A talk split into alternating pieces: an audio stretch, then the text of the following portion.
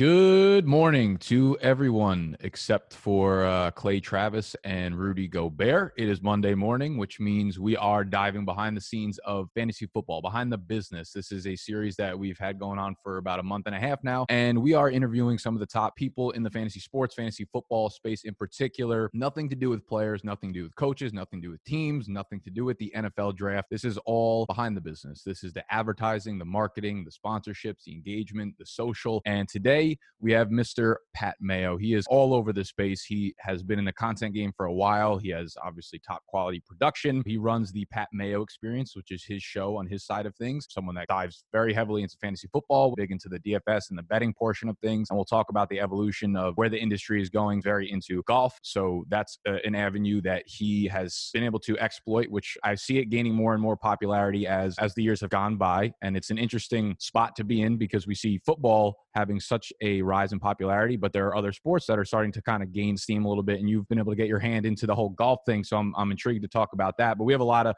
a lot of good stuff to get off on our plates today. So Pat, I'm uh, I'm happy to welcome you into the headquarters for the Behind the Business of Fantasy Football series. How you doing? I'm doing all right. Thanks for having me on. I, have really enjoyed this series so far because uh, one of the main things that I've noticed is that everyone really comes from just sort of a different background of how they got into it.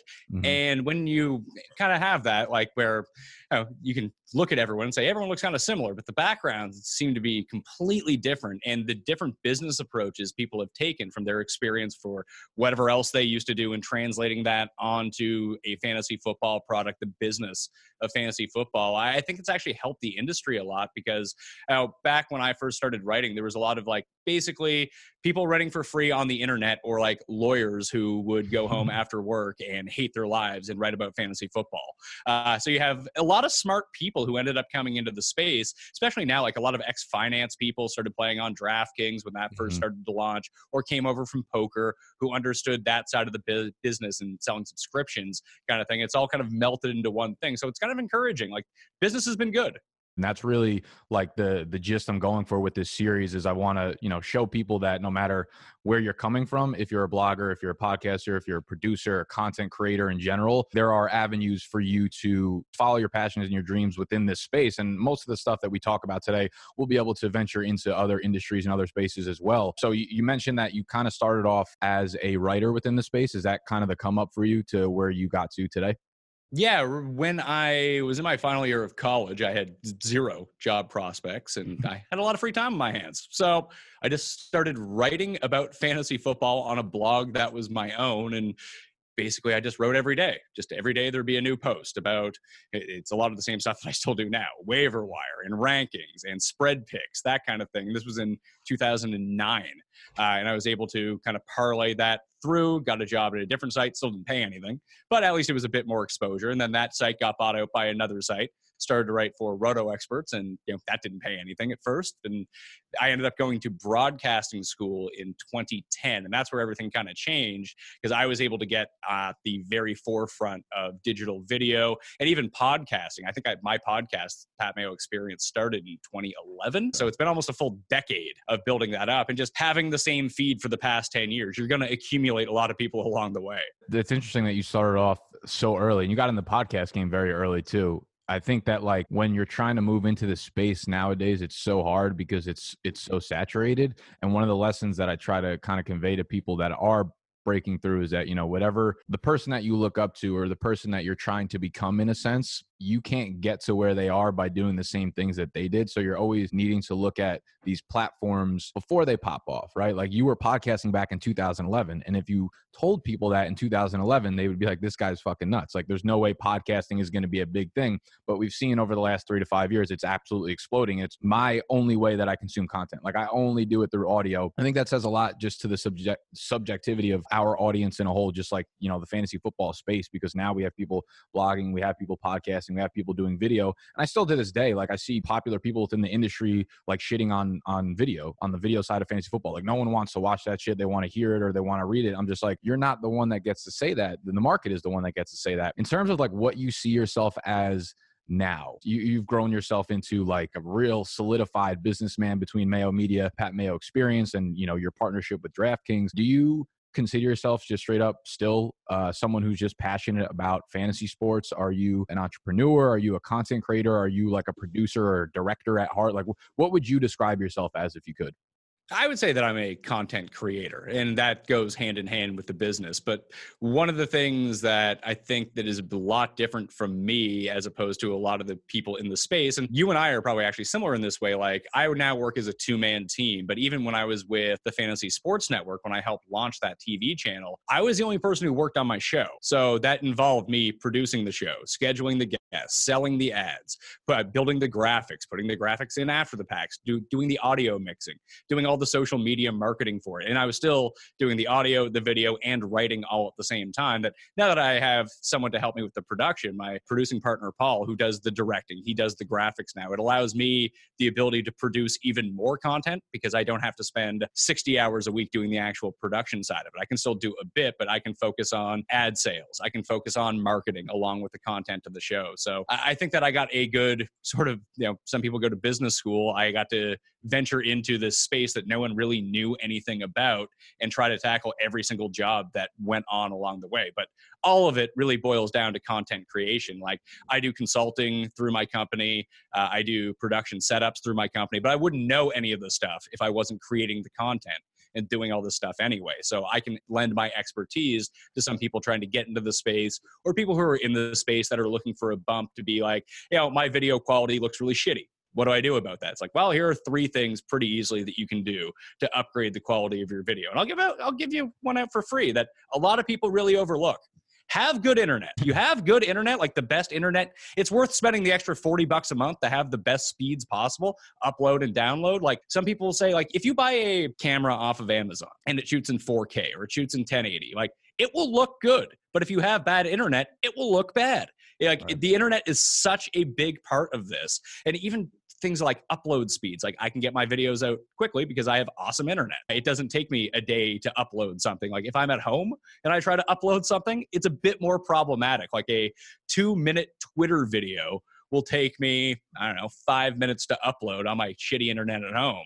When I'm at the office where I pay for the good internet, it takes like 20 seconds. Yeah, you're preaching to the choir right now. When I lived in, I'm in Brooklyn right now. When I lived in New Jersey, my internet was so good. And I just thought, I was like, oh, this is like typical internet. You know, I had Fios and I was like, this is what internet should be.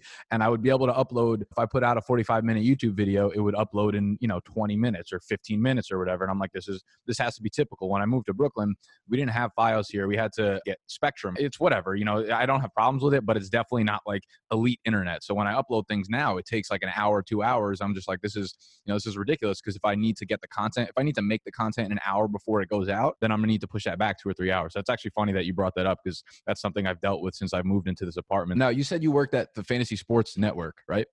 Yeah. So uh, when they created, it was the first, they tried to launch a 24 hour, they did launch a 24 hour fantasy sports television network. It started in 2013. It launched. That was, in, that was the one in Manhattan, right? In the Renaissance?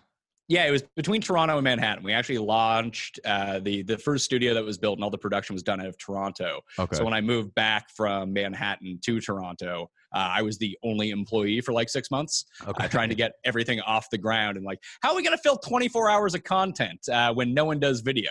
Was kind of tough at first. And then everyone kind of got into video. It made things a little bit easier. We could outsource a lot of the stuff. Yeah, it's a funny. Uh, I, have been on the Fantasy Sports Network show before, the one in, in Manhattan, a few times this previous summer. It's a funny little setup they got over there. It's like in the middle of a for for the audience members out there. It's in a hotel and it's in the middle of uh, the restaurant or a restaurant or a bar or whatever. I forget what the name of it is. Do you remember the name?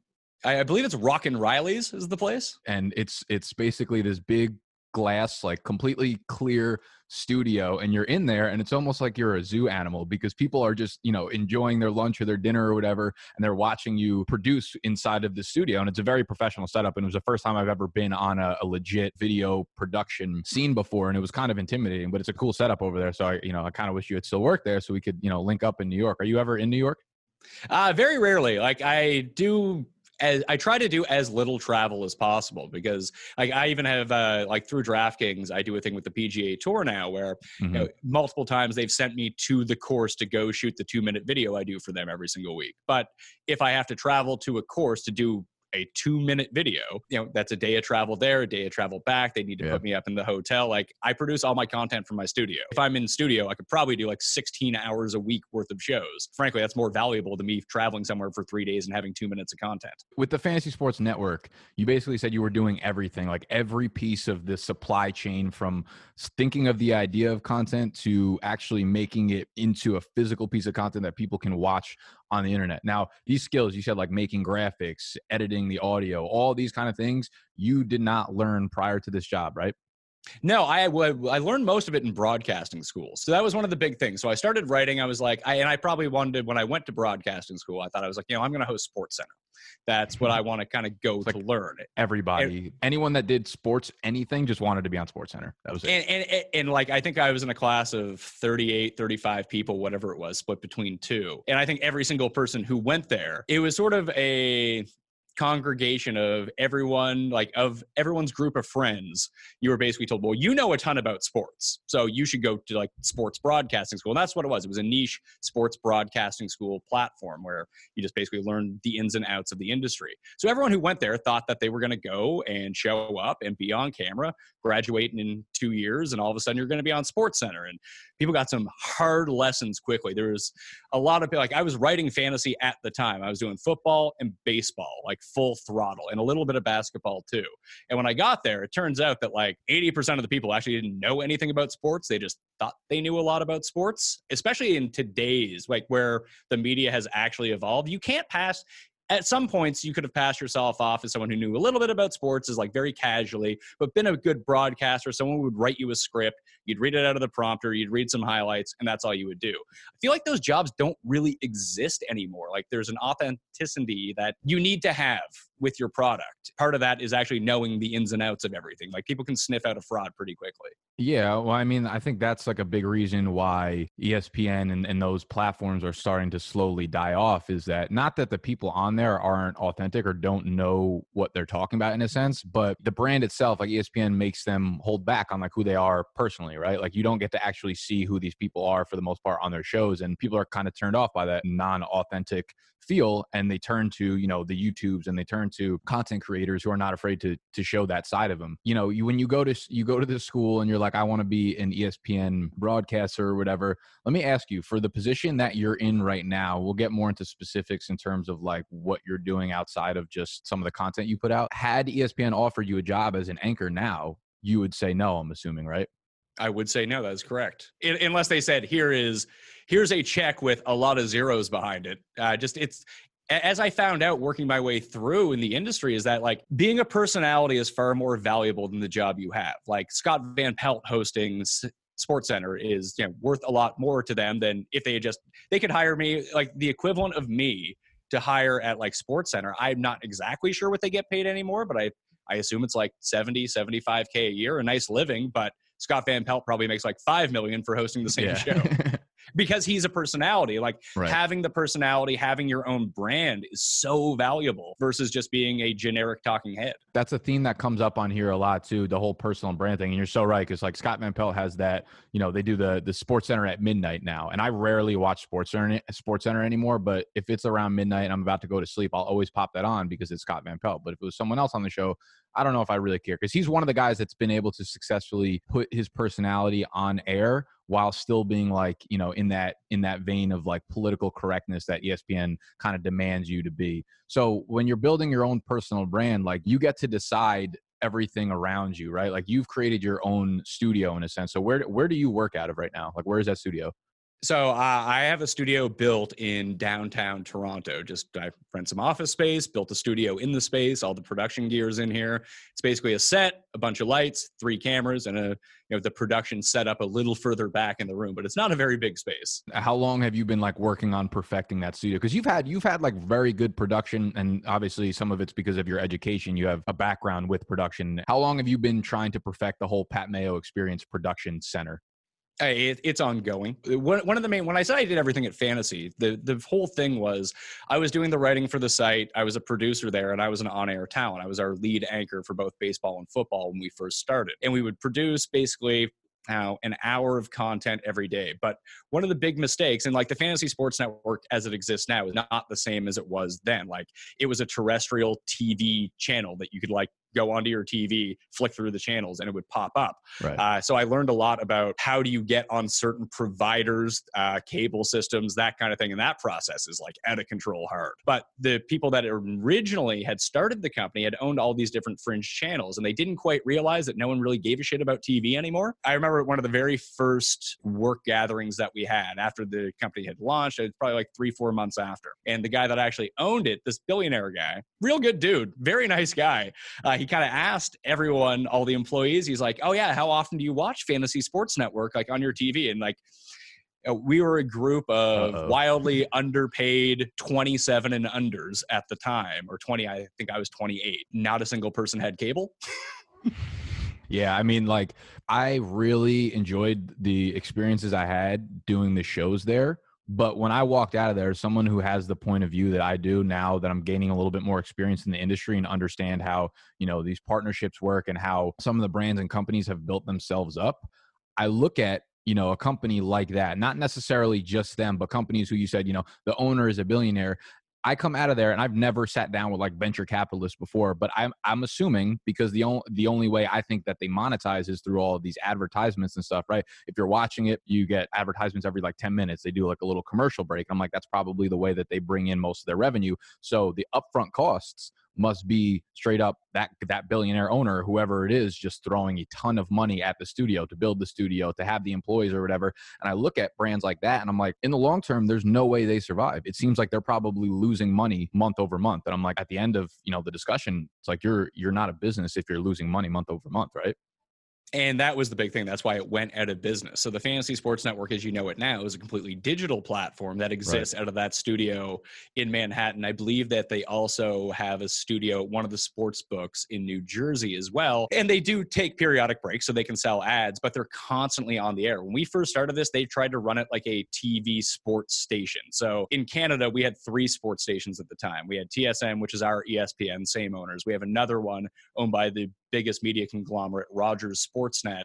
And there was another place called The Score, which was more of like a startup, did really well. People are very familiar with the Score app when they sold the score, they sold it for like close to like a billion dollars. And the one thing in the contract that they didn't sell is they kept the rights to the app which I think is now worth like five billion dollars. So uh, okay. uh, savvy move, savvy move for the guys that own the score. They just merged with Rogers Sportsnet. So we ended up hiring as producers a lot of these people that had been at these places before, and what they brought to them with the table in 2014 was, hey, we're going to do a half hour show. It has three segments. Here are the three topics that we're going to talk about in block one, block two. Here are the three. We're going to get all of like if we're talking baseball, we're talking Justin Verlander and pitchers in segment one. We need to build the graphics for Justin Verlander so we can overlay that while you're doing it. They built the studio, which was it was a studio that was in place and they did like upgrades to it and it cost so much money. I think it was the budget for like what we had allocated for the first three years yeah. was the cost of the studio. And we were only producing two segmented shows a day. And I was doing my podcast at the time from the studio. And the podcast, I was looking like no one was watching this on TV. I was looking at the YouTube numbers for each of these segments and they weren't doing very well. Then I looked at my podcast numbers. I was like, this is doing really well. And it's just me talking for an hour about fantasy football. So all I did was I talked to the boss that was up there. I was like, can I get like three cameras? I don't know, 300 bucks a piece, as long as they shoot in HD, whatever. Find a computer to hook it up to. Can we turn this closet into a studio?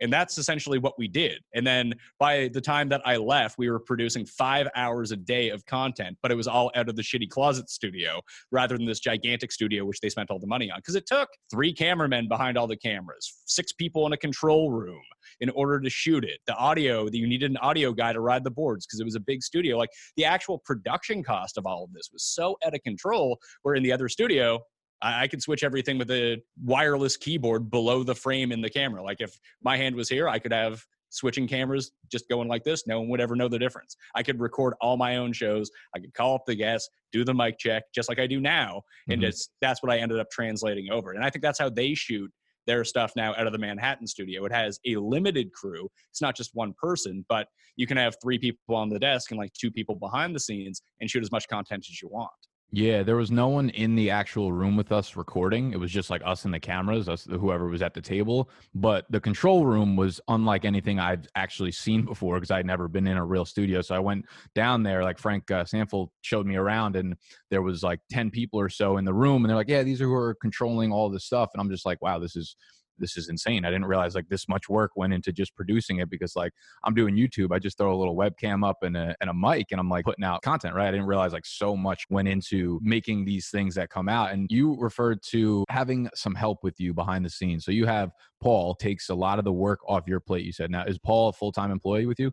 Yeah, so so Paul and I both uh, work on the Pat Mayo experience, um, and he does all the production stuff. The ability for him to do all that stuff, the stuff that I had previously been doing at Fantasy, like I said, it just it enables us to both it's still incredibly time consuming even splitting up the work between us but like he's directing all the shows he's live putting in the graph so he builds all the graphics beforehand so if we're doing like i do the ranking show with jake Ciely every week during the fantasy football season like mm-hmm. i need to come up with the rankings and we shoot that show on a tuesday afternoon so i basically need to have my rankings done by monday morning so i can send him the rankings he turns the rankings into graphics we do the show with jake we start doing it, but he's overlaying all the graphics as we're speaking because of that turnaround time that I talked about. Like him being able to do all that stuff live as we go saves us basically when we're done the show, unless there's like a, a mistake on one of the graphics or we make a bad switch, we can go back and fix that. That isn't super time consuming. We can just make note of the time code. Hey, we'll go to 2307. We'll cover that up. Not a big problem. But before, we would just record it raw switching in between the cameras and then go back and overlay all the graphics on it. And just that one thing, like the pre production part of it, saves us probably four hours of post production because now all we have to do is put it on a timeline, adjust the audio, get a, all the background noises out of it. And we don't actually have to add graphics. When I was doing it myself, I'd have to scan through the entire show, be like, oh, a graphic goes there. Well, what graphic do I need? Now I got to go build that graphic. Now I'm going to go put it back in. Like that process took like eight hours. It was, yeah. it was horrible there's nothing worse than the whole like graphic process especially with like people like us who we're not designers we're not ux ui guys so to like be able to have to figure that stuff out is so time consuming and usually so ugly at the beginning so when you're starting out just know that your graphics when you make them are going to be really really really really shitty but you'll get better as the time goes on so with paul you guys work together at the fantasy sports network you said yeah, he was actually at the sister. We actually went to broadcasting school together. When I was at Fantasy, there was two companies there. There was one, the 24-hour uh, combat sports channel, the Fight Network, and then we had Fantasy. Fight Network still exists and had been around previously. That one actually I think makes money, so they were able to keep people around. But okay. he had been working there uh, as a producer and editor and uh, sound mixer. So it, it, was a really good, it was funny. It was like school after school. So you went to broadcasting school, you learned all this stuff about how to do it. And working at a place like that, rather than a really big network, you had to do so many jobs that you did the jobs of five people, regardless of who you were. Some people did more, some people did a little bit less, but you got your hands on everything and learning about it there. You re- not able to necessarily perfect the skills, but you were competent in everything. That if something came up, you knew how to do something on the fly you could figure it out on the fly or you had enough people around who had tried their hand at doing that they could you know at least give you some assistance when it went to it like i didn't know anything about clearing out the background audio or if i fucked up my audio that day and it happens like if you don't have a producer listening in, you don't really know how the recording is going to sound. Right, so I recorded two or three. Show. Yeah, so I recorded two or three shows at the very beginning when I first started doing the podcast as a video. That I would listen back like, oh my god, the guests like you can barely hear them, and I'm yelling into the microphone. How do I even that out? But we had a really good audio, like a post production audio editor who was basically mm-hmm. like, look, you can't fix this per se but here's the best way to go about it in terms of leveling your audio and then getting rid of like the buzz that would come for leveling one side of an audio, equalizing it all. Like I had no idea how to do any of that but yeah. there were enough people there who did that you just pick this stuff up along the way and it's really led to like the success that my show has been able to have is that paul and i are a two-man team if we were an eight-man team it wouldn't be viable to do our show yeah i mean that stuff's so important it's always a shit show at the beginning trying to learn all the different facets of it but it's so important over the long run because in the landscape we're in with content creation there are just so many like nooks and crannies that go into actually producing a show that if you don't know one part, the show could fall apart. Like you said, the audio, if you're not listening to it, how are you going to know? So you might film something that's, I, have done this plenty of times where I filmed something that was like 45, 60 minutes long. At the end of it, the audio was just like not on at all. So it's just blank. It's just me into the camera for 60 minutes. And I'm like, fuck, I have to redo that. And that, you know, that that's the kind of stuff that's going to happen in the beginning. But if you try to learn every part of it up front, it's going to put you way ahead in the long term. It's definitely a marathon thing when it comes to this. So you guys worked together, you went to school together. Was there a point when you were at Fantasy Sports Network? Did you go straight from Fantasy Sports Network to like working exclusively on the Pat Mayo experience? Were you did you guys like have that show up and then you were like, "Oh, I'm seeing enough success with this that I could probably pivot off and do it on my own?" No. So what ended up happening was like eh, I actually had the podcast. My my went to a two year program, the second year of the program, because I was able to access their equipment there and actually make it sound good. And at the time, even now, like you hear podcasts, it's a single one piece of advice I would give to anyone doing a podcast that if it doesn't sound good, don't do it. Because yeah, if I, mean, I if I podcast if I audio like that, you have one job. It's to make the audio good. But but there are so many podcasts that just sound horrible. It could have the yeah. best. It could be the best content of all time. The best advice, doesn't matter what it is. If it sounds like shit, I don't want to listen to it. That's such a problem with people that have guests on the show too. I listen to a lot of fantasy football podcasts and you know, in our industry everyone's just like, "Oh, come on my show, come on my show." And if there's like 3 or 4 guys, there's always going to be one or two people that have a shitty mic. And like every time they come on, I'm like fifteen 15 second skip, 15 second skip, 15 second skip because I'm not trying to listen to like the shaky annoying voice that vibrates off it. So yeah, I mean, you can get that stuff down pack early on and it will save you a lot of time and frustration in the long run. And, and last week, uh, I had Joe Holka on for this interview series, and we talked a lot more in depth about setups in terms of different mics and, and webcams and the actual technical stuff behind it. So if you guys want to go check out last week's episode, talk more about that, helping you guys out, like set up the entire audio process. Well, it's funny that you mentioned Joe because Joe and I, I remember when Joe first started getting the setup that he has now.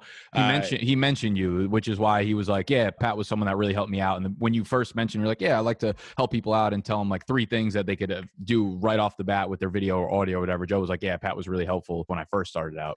Yeah, because I remember watching like I, I've known Joe for a while now. I always have mm-hmm. him on the show, and like I, I was looking at his background because like obviously I when I'm looking at like your background, or I can always see the guest background uh, out of like the corner of my eye because I actually have to look into the camera the entire time uh, when I'm actually doing the show. Like I could see, I was like, you have no depth of field behind you. Like it, I know you're not sitting right next to the wall, but it looks like you're sitting right next to the wall. Like, how can we figure out like what are the dimensions of your setup? How can we get you farther out from the wall and then create some depth behind you? And that it's little stuff like that. Think of it like as a football team. Like if you build out from the lines, you have a good D line and you have a good O line and you have a good quarterback. That's really the basis of building a really good football team. And the stuff that people do in terms of broadcasting, especially digital broadcasting, if you're doing it from your house, little things like that really really go a long way. It's like I, I have guests on from time to time, and like they'll be on video. They're not used to being on video, and you know, they have a window that's open right next to them. So the audio is really terrible for it. And then there's like light shining on one side of their face. Just like throw a black sheet up over that. Throw a piece of Bristol board. I can't tell if you're being serious or you're just naming all the things that are in my video right now. I'm not. I actually can't see your video right now. But like, oh, okay, okay. I was gonna, I was gonna put you on the spot and be like, okay, while we're here, like, give me three tips that you could see within my range of background. But if you're not looking at the video, we won't, we won't put you through that experience. No, as a guest, I can only see myself. I can't see your end because uh, I can. If I was behind the production side of everything, I could see your end. But like stuff like that it goes a long way like trying to like we have blackouts over all the windows in this studio like being able to control all the light like i have four huge lights around me uh, and one of the biggest things that i found is lighting your background so the wall behind me right now is probably i don't know three feet behind me but having this on a swivel like if I put it like this, and now you're picking up some of the light from overhead uh, in it, so you'd have to like kind of correct that out, hide it behind me so no one notices. But just having that TV on an angle a little bit out creates depth. These shelves behind me, I, I like and 64 and everything and wrestlers, but they're really only there to create more of an optical right. illusion to make the studio look bigger than it is. Like the posters on the wall are cover- covering the brick wall that I used to have, but that dartboard is an actual like physical piece that's out a little bit. So you can just tell different levels of depth behind, and then it separates me from the bunch. So I'm lit one way from the lights, but the background is actually lit with a separate set of lights that make them stand out. So there is a bit of like shadow depth in between me and the back wall, and that can really create a lot of stuff. And that was some of the stuff that I talked to Holka about is like build up your background, but also have stuff that's pressed against the wall, stuff that comes out a little bit from the wall, and then light your background with different lights than you light yourself. And then just the optical illusion of the camera will make it seem like you're further out from the wall. And just that makes it look more like a real studio. Interesting. All right. Yeah. So we're actually moving into uh, a studio in Manhattan for the upcoming year. And I will definitely be reaching back out to you for some tips because I have no idea how to start. I'm lucky I have a, a window next to me that gives me a lot of natural light. So I don't really need to do too much to make it seem like, you know, I know what I'm doing lighting wise. So it's probably better that you can't see me to, to kind of shit on the setup that I have right now. But uh, but yeah, I'll, I'll be reaching back out for some tips on that because it seems like you've got the setup there nicely. And, and I commented on Joe's. That's why I was like, it seems like you just look at it right as someone who's consuming the content. You kind of take it for granted. You're like, yeah, this is a cool setup. It's nicely done. And I was like, Joe, the people that are watching this probably can't imagine the things that are in front of you right now, like the amount of lights beaming down on you and like the camera and all that stuff. And he's like, yeah, it's actually crazy. That's when he kind of dove into talking about you and, and like how you helped him and, and the lighting and the setup. And I could, I could see a lot of the, the inspiration of his kind of comes from what you have there and, and probably what you told him with the studio the reason I kept asking about about Paul is because we're trying to expand a little bit as a brand, and as I'm building my team, I'm having not difficulty, but I come to like a crossroads with like how do I invest properly into I, I would say like how, how much would you say percentage wise maybe you invest back into your in, into your business? What comes through like the pat mayo experience or mayo media and then you immediately put back into whether it's equipment or people or, or whatever? I think it really depends on the moment. Like startup cost for a lot of this is very high because equipment itself if you get good enough stuff is going to be somewhat expensive. Like you can do it on the cheap. Like that's not a problem. Mm-hmm. uh, but if you want to really upgrade the quality of your production like i'm shooting right now I, when i was talking to the footballers in vegas i think we shoot on the same cameras we have like the Black Magics, and they're like fifteen hundred bucks a piece. You don't need cameras as nice as that, but like where I was just doing a setup for the first time. I know that they're reliable. They're very compatible with Mac, which I work on, and they have all of the outlets. Like when I was at Fantasy, we had like four handhelds that I put on a tripod and put an HDMI cable that just ran in. Like you can do it that way too, and buy right. yourself a $300 camera. And as long as it shoots, like, no, people really get freaked out. They're like, well, I need a 4K camera. It's like, no one fucking watches anything in 4K, especially internet videos. You don't need a 4K camera. An HD camera will suffice. And it's that part where I think I actually had an advantage in production versus a lot of people because I had this production background. Like, I know what lights to buy because I've seen a lot of lights being used. At first, I didn't. What cameras I need to use, what tripods I need to buy, temperature of lighting. Because a lot of people make the mistake. They're like, well, I just bought lights. We're good to go. But like you buy one of those like stand up IKEA lights and put a normal light bulb in it and shine it on yourself. And then you try to get like a light off Amazon, which is LED. And then those two lights are at the same temperature. Then like you look blue when you go onto the screen. Like you you need to be able to figure all that stuff out and not I was able to invest a lot at the beginning and not have to I upkeep stuff if stuff goes wrong or breaks or there's some sort of bit of new technology. Like I had lavalier microphones when I first started this show in this studio, mm-hmm. and they were just dog shit sound quality. They weren't bad if it was me talking to the camera like I am right now, but if I had anyone in the studio, this studio is not equipped for lav mics. Like lav mics are really tough to get right, and you actually do need to buy expensive ones if you want them to be directional. If not, they start picking up sound, everyone sounds hollow. So I had to go out and reinvest in microphones like this to make them directional. So if people are talking into them, you can only hear that person. That I'm not picking up on the microphone that's across from me. It's only picking up here. And you know, the quality of the audio of the show really dipped for about six months and people gave me shit for it. I could hear it and I was like, I don't know how to fix this. Uh, and then I started like brainstorming, what do I do? I talked to a few friends like, get these mics. They're not like super duper expensive. They're not like Holka has the really good one, the Joe Rogan mic. Those yeah, are like what this one is. You can't see me, but I have the same one as him. Yeah, they're like 500 bucks a piece. Yeah, well, the mic itself is about 400, but you need to connect it to an audio interface and a cloud lifter, and you know, before you know it, it adds up to like eight to nine. Yeah, so I bought these Shure mics because uh, I went and talked to the audio guy, and he was pitching me on the very same mic that you're using. Those are the ones that we used to use at Fantasy. I was like, I don't, I, I don't want to spend like 2K to because we had to buy like four of them to right. make sure that we had enough going around. What's an equivalent in terms of like sound quality if this is what I'm doing? Like, I don't need you know, the very top of the line if it's just going to be me and one other person or me and two other people speaking into this microphone. He's like, well, these Shure mics are like a third of the price. He's like, they're 90% as good. I was like, yeah, let's give these a try. I bought one, one tested it. I was like, sounds fine. Directional, works great. Let's go buy the other two. So the problem is that if people make a mistake buying the equipment and then they don't have the money to replace that if it doesn't sound good, then you really dig yourself into a really big hole.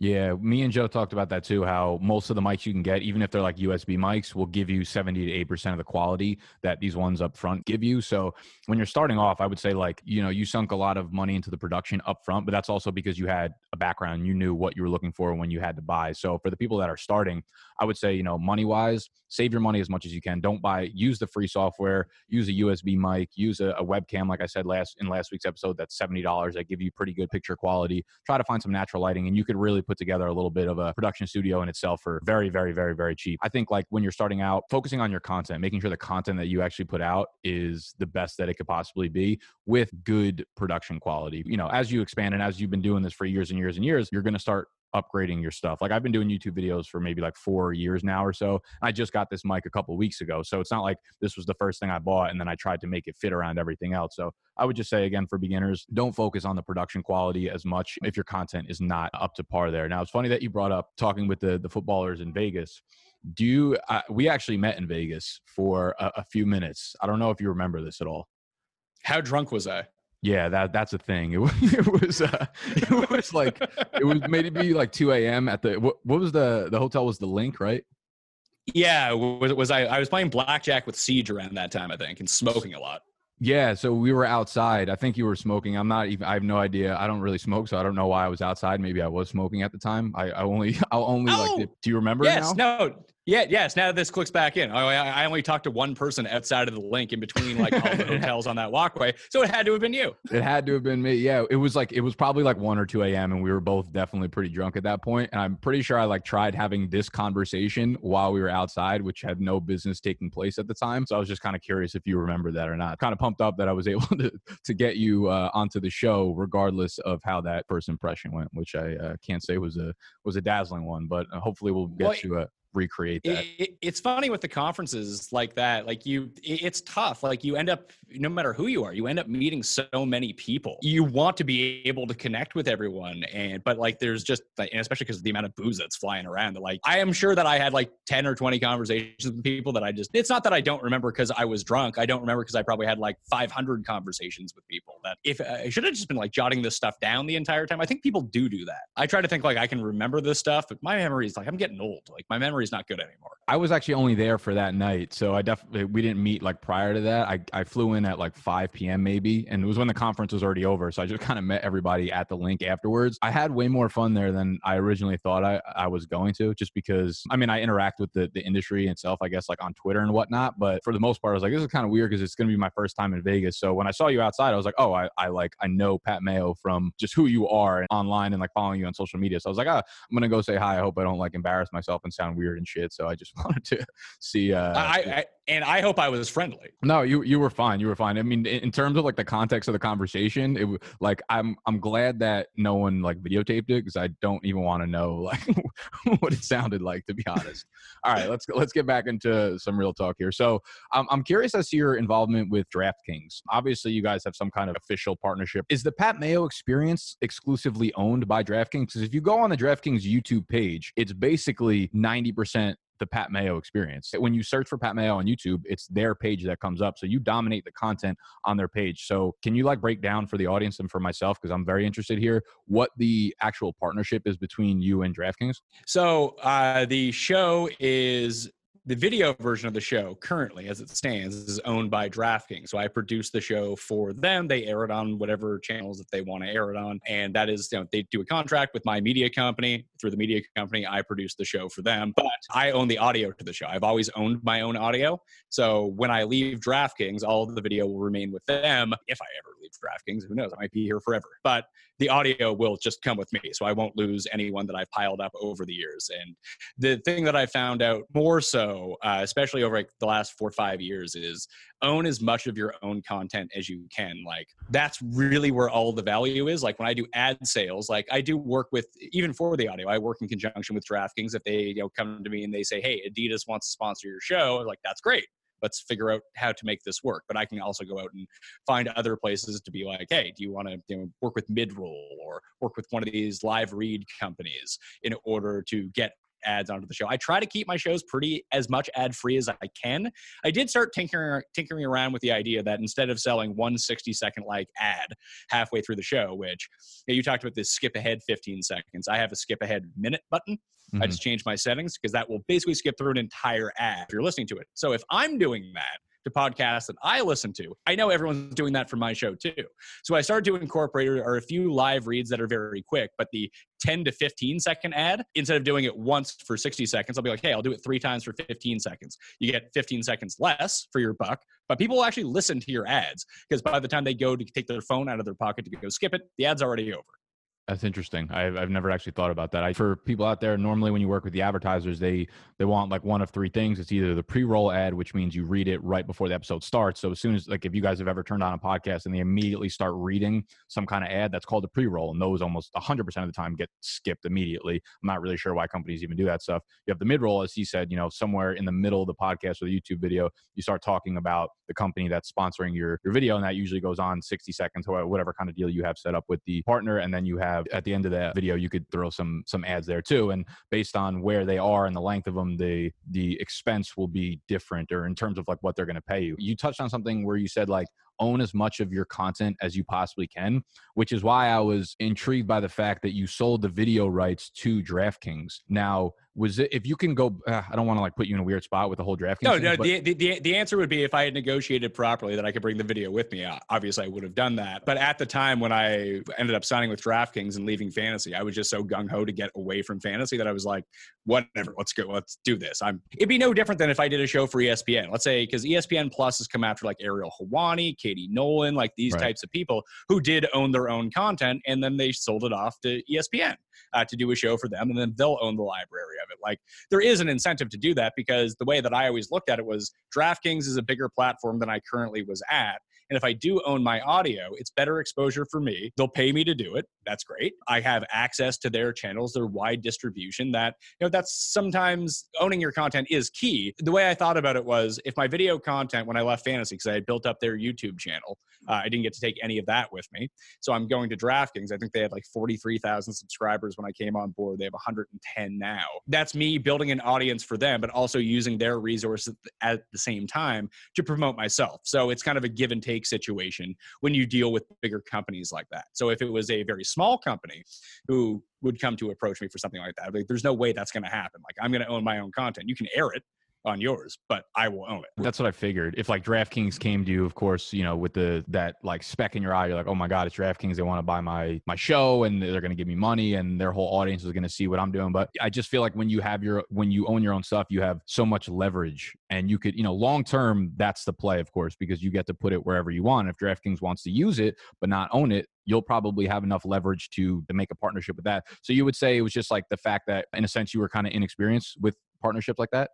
Yeah, and like I didn't have an agent or anything like that. I was inexperienced with it, but I would take the deal again, kind of thing. Okay. And because I've now like three years later, I look at myself like I am far better off by going to DraftKings.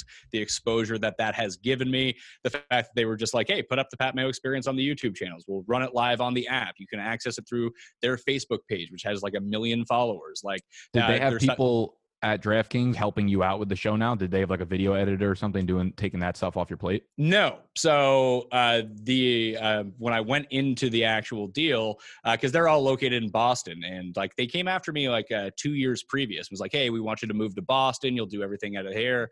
It was really tough mm. getting a work visa at the time for myself for internet only stuff. If they had been on TV at the time, uh, getting the visa would have been super simple but where I was digital only based on what I was going to do for them, like moving from I was on TV in Canada and the US between that channel, but I'd be taking myself off TV to do digital only. And then the immigration code at the time just had nothing for that because it really wasn't that big of a thing. It would be I was put into the same bucket as people from I don't know, Bangladesh who are great at the cello.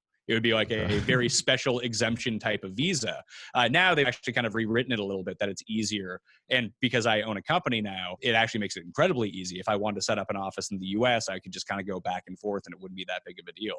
So it's been a good learning process, but I have no qualms about what I ended up doing. But the part of the agreement was that it would be me and I would be able to bring someone else on to help me up in Toronto.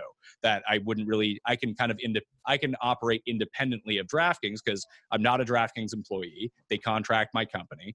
So here's the money available to go out and get someone to help you out. You want to build a team of five, though, that's going to be unacceptable. But you can bring in one person. If that one person can help you, uh, then you can figure all this out. So I went to the best person I knew.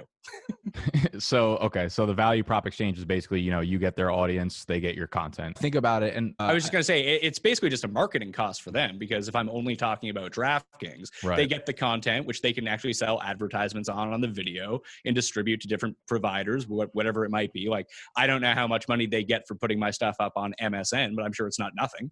So yeah. they can kind of quell the cost a little bit there. They can have the show sponsored and sell part of it off on that way. But the show is just pure advertising for DraftKings. I only talk about DraftKings. Play on DraftKings. Do this on DraftKings. Let me ask you sort of a pivot question off that. For your content right now, what exactly are your revenue streams? Obviously, you sell ads on your show, do the consulting work with your media consulting company. Do you do any straight to consumer products or services? Yeah, so I'm on the board of governors at fantasynational.com. It was a site that was created, and I partnered up with the guy that created it on the very ground floor about three and a half years ago. So that is the one direct to consumer product that I have. It's a fantasy golf and golf betting stat site. We provide tools like a lineup generator for DraftKings, a tournament simulator. You can import okay. the odds and find out that sort of thing. The one thing that we really wanted with that site that I was very adamant about, because I've had a lot of people approach me about, hey, we want you to come join our company. We're going to put your work behind a paywall and we're going to do it that way. I was like, that I don't have a whole lot of interest in that. Like mm-hmm. my goal of this is not to be behind a paywall and cut my audience and you know by 80%. I want to grow my audience. Me being free and being sort of a mouthpiece for something else is a much better way about it. So technically my show does that for DraftKings. I can be a free mouthpiece to the people to say, "Hey, you should play on DraftKings. Here you should here's at least the field on DraftKings. Here's how you play DraftKings." And the same thing with Fantasy National. We have no picks behind our paywall. It is all tools that are customizable by people who want to know more. They can do the research themselves. We've just made it super easy for everyone to do that research. And that's what we're selling there. Okay. The, yeah, the reason I asked because DraftKings wanted you to come work, you know, for them basically at in Boston, and this is a thought I've I've had a lot recently, and I think it works both ways as company or brand as well as a content creator. I think that, like, for me personally, I would love, you know, affiliates and sponsorships are a great source of revenue. Like, we made a lot of money off them. But if I could have it my way, I would cut them out of the business plan altogether if I could and sell straight to consumer product. That way, you have the advantage of you're the own source of your income, right? So if you're selling a product or something, you can go straight to consumer. You never have to worry about a company going out of business. Or, like, for instance, I worked with Draft very closely last year, and now they're no longer a company, right? Like, FanDuel is going to hopefully put their platform or put the best ball on their platform but you know you can't really rely on that as a business so my way of thinking is like you have to cut out the middleman for both businesses and content creators like if i can cut out the revenue source that's coming from someone else and do it direct from me to the consumer, that's way better than having that extra piece in the middle of it. And same thing with consumers or brands. Like that was a smart move by DraftKings. Like when you think about what is basically selling in our industry today, it's content, right? Content is the middleman. So like companies like DraftKings and stuff can continue to pump out products and services, but the way I look at it is like they need to cut out, you know, if you want to if you want to advertise on your channel for for instance, right? A, a company comes to you says, "Pat, we want to do a 60 second read read ad in the middle of the show, we're going to pay you, you know, whatever it is, $30 CPM cost per cost per 1000 downloads or whatever, right? This is how much it's going to cost. So you'll you'll give them either a guaranteed number of downloads or views or whatever whatever you negotiate with. But for companies, they need to they need to have a pat within their company. They need to employ a pat. They need to employ a Nick. They need to employ the content creators. It's the same way of me cutting out the affiliates or the sponsorships, right? So I don't have to rely on them for money or income. The brands and companies out there should also be looking to create their own personalities or create their own content within their brand. And I think it, it's something that I brought up on uh, on the interview with I can't remember who it was, maybe Mike Tags. I was saying like within five to ten years, I can see a ton of businesses, not just in the fantasy space, not just in like the content creation space, but a ton of businesses outside of that starting to create studios like you have within their office that you know these might be companies that have nothing to do with fantasy sports or sports in general. These are companies that starting to realize that content is the way to reach your audience right? So instead of having to go out of your way to pay pat mayo $2500 for a 60 second read ad or something why don't we just make a pat mayo within our company? Do you think that companies are going to start looking to kind of gear more towards that avenue well, without revealing any of the clients that Mayo Media Inc. has, uh, that's actually a lot of what I've kind of dipped into. when I talk about like studio creation, when I talk to Holka, like Joe's my friend. I can help him out with that. I'm not charging him to do that. But when I see some of these smaller businesses come up who have direct to consumer products, this is actually what they're doing. They're building these different studios or podcast places inside of their offices.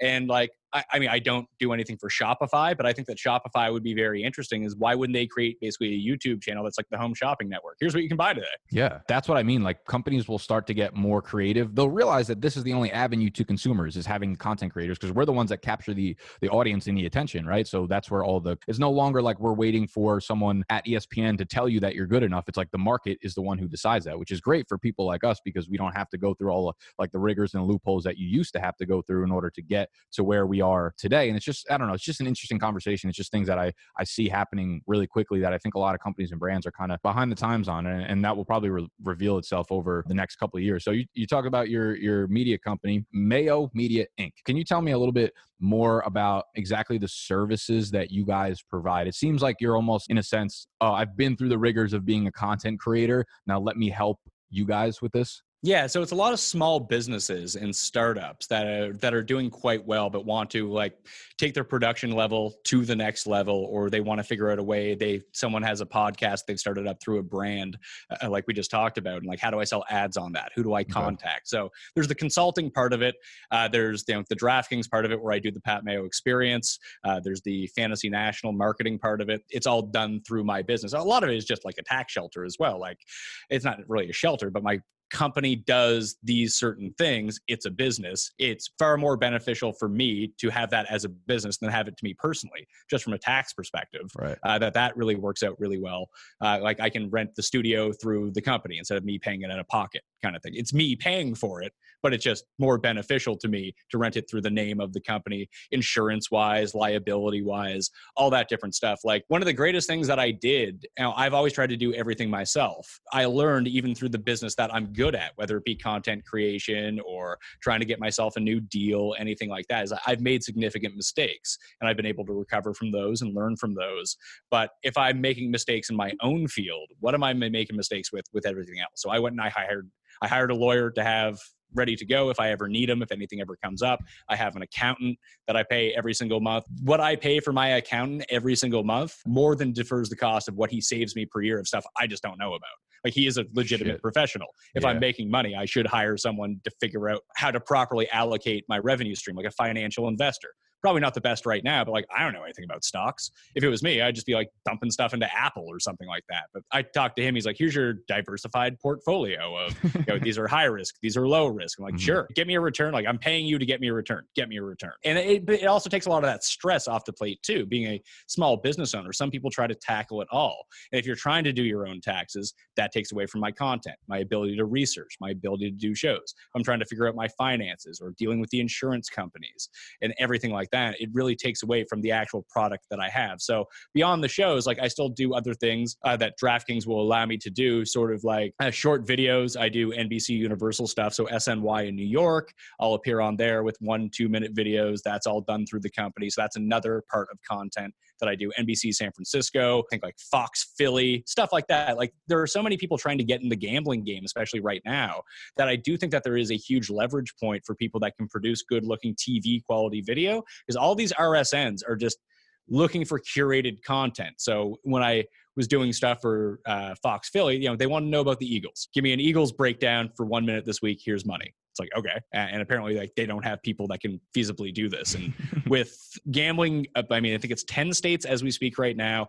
Once California and Texas fall, or even New York where you can do it mobily there's a lot like we thought there was a lot of money that came in in 2014 2015 because of daily fantasy it's mm-hmm. going to be like that but 10 times I know, I know. There's still like there are companies that I work with now that still there's just so much opportunity that's left on the table because of this stuff is just moving in in slow mo. But it seems like it seems like what you guys have going on at Mayo Media is it's basically like what I see myself doing in in probably like three to five years. So I'm gonna have to ask you more about that whole accounting thing because I have no idea what's going on anymore. And I might just need to hire like Mayo Media Inc. to be honest with you because you have the lighting, the studio, the accounting, all this kind of shit down. It's all the stuff that I will be coming into very soon. So we'll talk off air about that stuff a little bit more. Now you talk about like the future of betting when it comes to the platforms that are emerging and the states starting to make it legal. And I think this is actually something that you talked about when we were in Vegas. I I, I don't remember much of the conversation, but you mentioned how like you thought the future of the content that we're basically putting out is much more directed to betting. Now,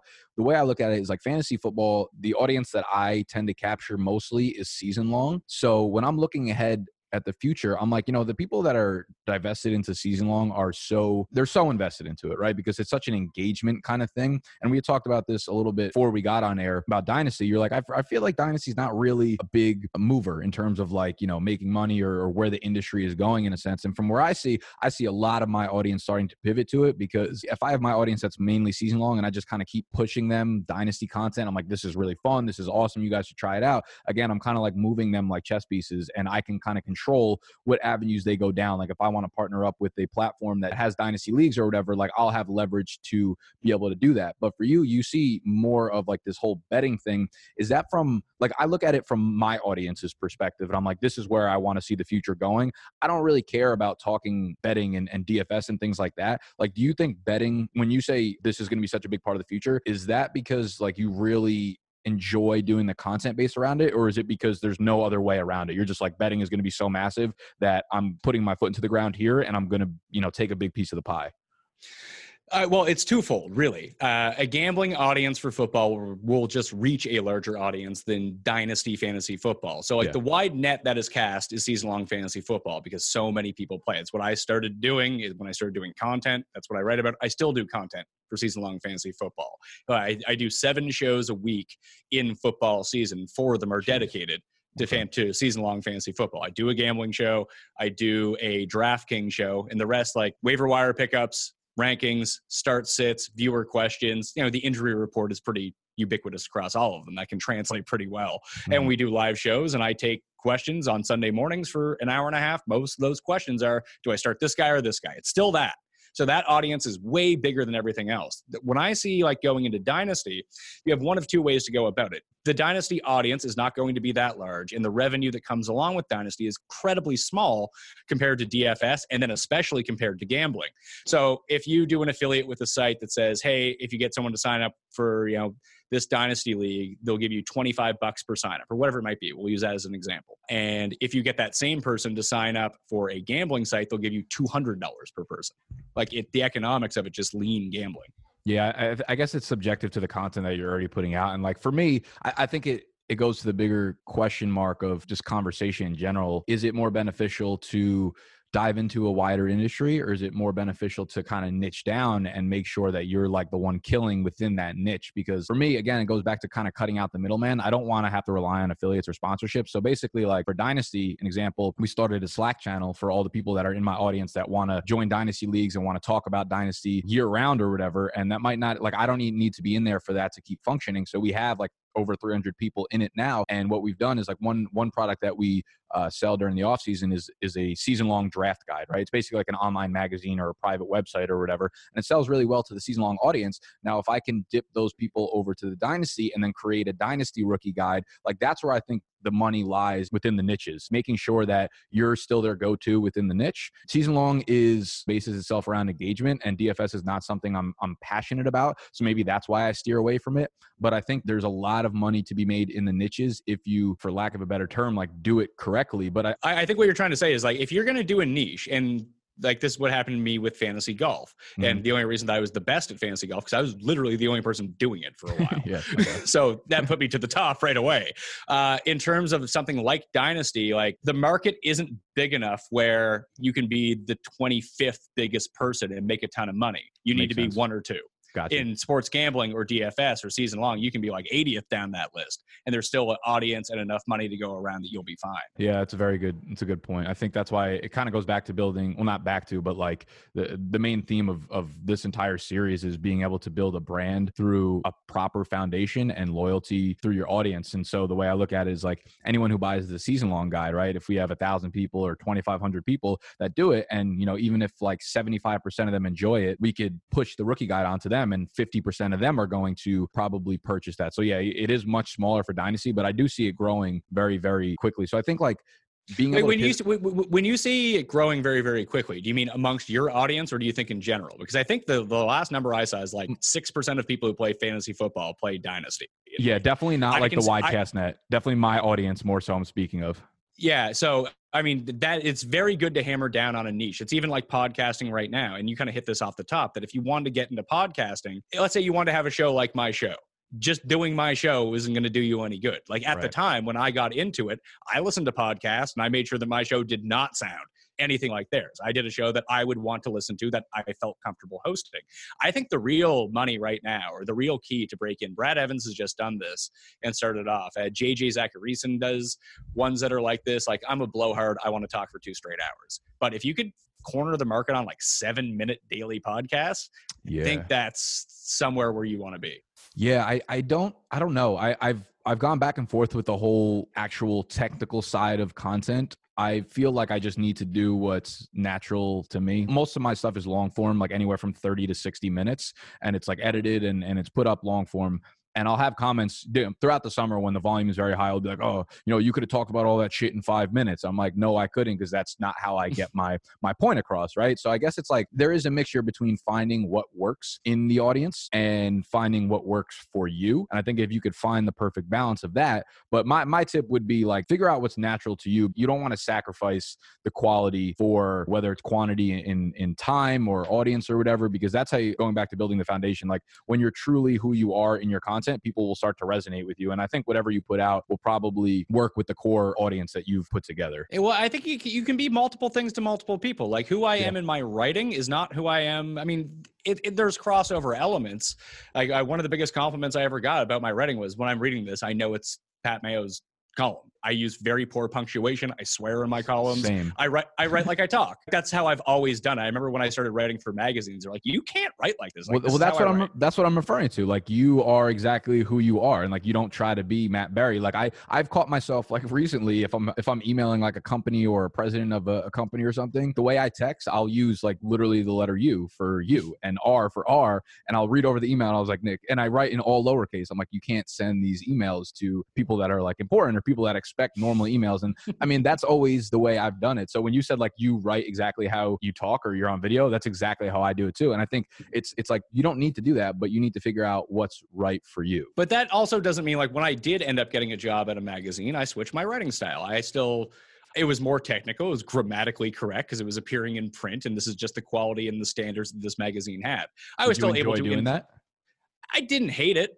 Like I, it's mm. I don't do it mm. anymore. It was such good exposure and such good experience just to learn about. I mean, like the magazines even exist anymore. Like everything uh-huh. moved online because people wanted more of that style. But if I talk about something like a ten minute podcast versus, you know, my shows go anywhere from forty five minutes to two and a half hours. There's a different community around that because listen, I listen to podcasts to learn stuff, kill time, and like have a laugh. The viewers of my show, they get, I mean, I feel like I always present good information. The analysis is a bit iffy, but you know, that comes along with the territory. But uh-huh. people like listening to my show for a hang. We're having a good time. We're having fun. We're yelling at each other. We try to make it as much within the professional framework of, you know, producing a show and talking about things that matter and hitting news items that right. you would try to talk. That's not how friends talk. But you can at least put that out there as that is the you know, the vibe that you're giving. It's more of a hangout podcast. So it doesn't matter how long it is. But I do think that I would be able to reach a separate audience. Like I could do a five minute to seven minute podcast and just like here are the facts, here's the news and notes of the day.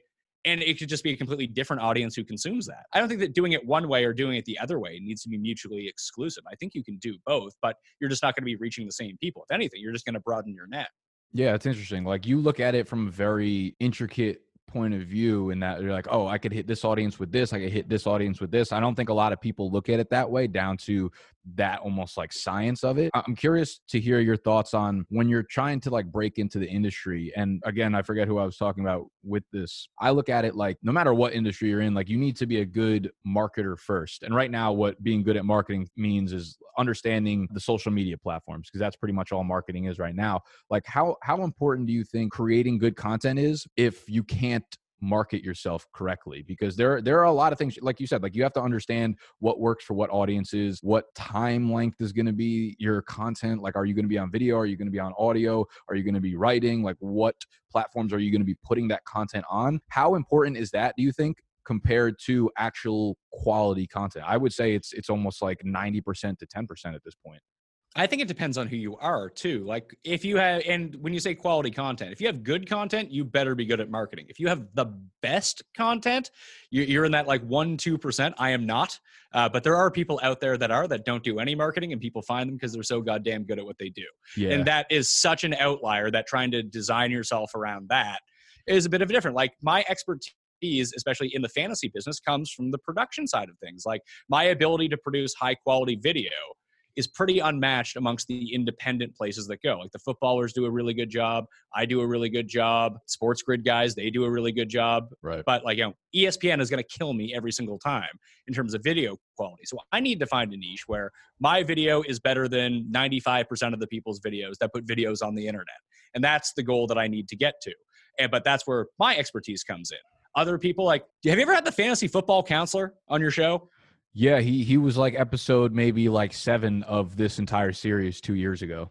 So I don't know if he's a genius or not, but he figured out that Instagram he was is. his and got huge on Instagram. His marketing is so good. So good. People shit on him in the comments. Like the people will start to rewatch this now that it, this whole entire series that it's gaining a little bit more popularity, and they'll see him on it. And or if people will leave comments like, "Oh, you should have the counselor on," like jokingly, I'm like, he's already been on because when I, you know, when I saw it two years ago, I was like, dude, this guy, Instagram is one of the biggest social media platforms in the world, and he's basically the biggest content creator in our landscape on that platform. So, of course, I want to talk to him, understand his mindset of like why he started on Instagram and like how he's done it so well. So, yeah, I would side on the fact that he's a genius. I think what happens is that platform, people will see the success on Instagram and then people will flood to it and that will start to filter out the quality. So he was first to market there, right? Of course, he's going to be he's going to have a very big advantage in terms of like creating an audience. But once a million people see that he created that audience, they're all going to want to go over to Instagram. And then for the people out there that think he's a shitty content creator, just this is just general